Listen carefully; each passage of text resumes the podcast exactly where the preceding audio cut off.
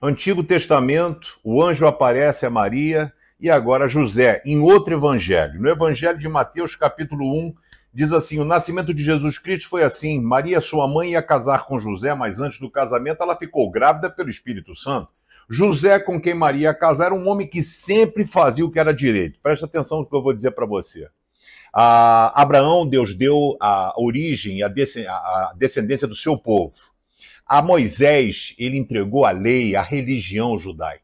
A Davi, ele entregou o reinado. Mas a José, casado com Maria, ele entregou o seu próprio filho para ser criado. Só para você entender o naipe do cara.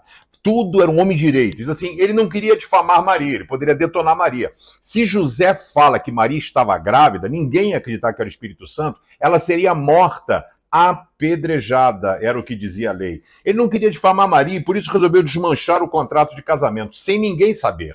Enquanto José estava pensando nisso, um anjo do Senhor apareceu a ele num sonho e disse: José, descendente de Davi, não tenha medo de receber Maria como sua esposa, pois ela está grávida pelo Espírito Santo. Ela terá um menino e você porá o nome dele de Jesus, pois ele salvará o seu povo dos pecados dele.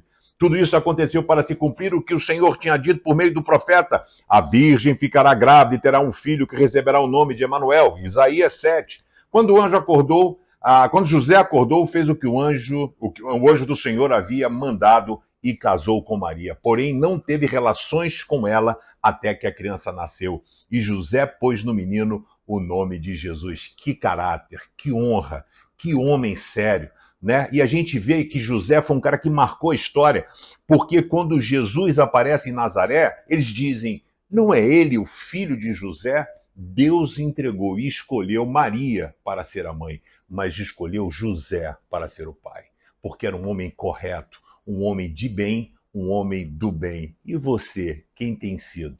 O Natal está aí para você ser corrigido pelo filho dos dois, José e Maria. Ou melhor, Deus, Maria, José, Paizão.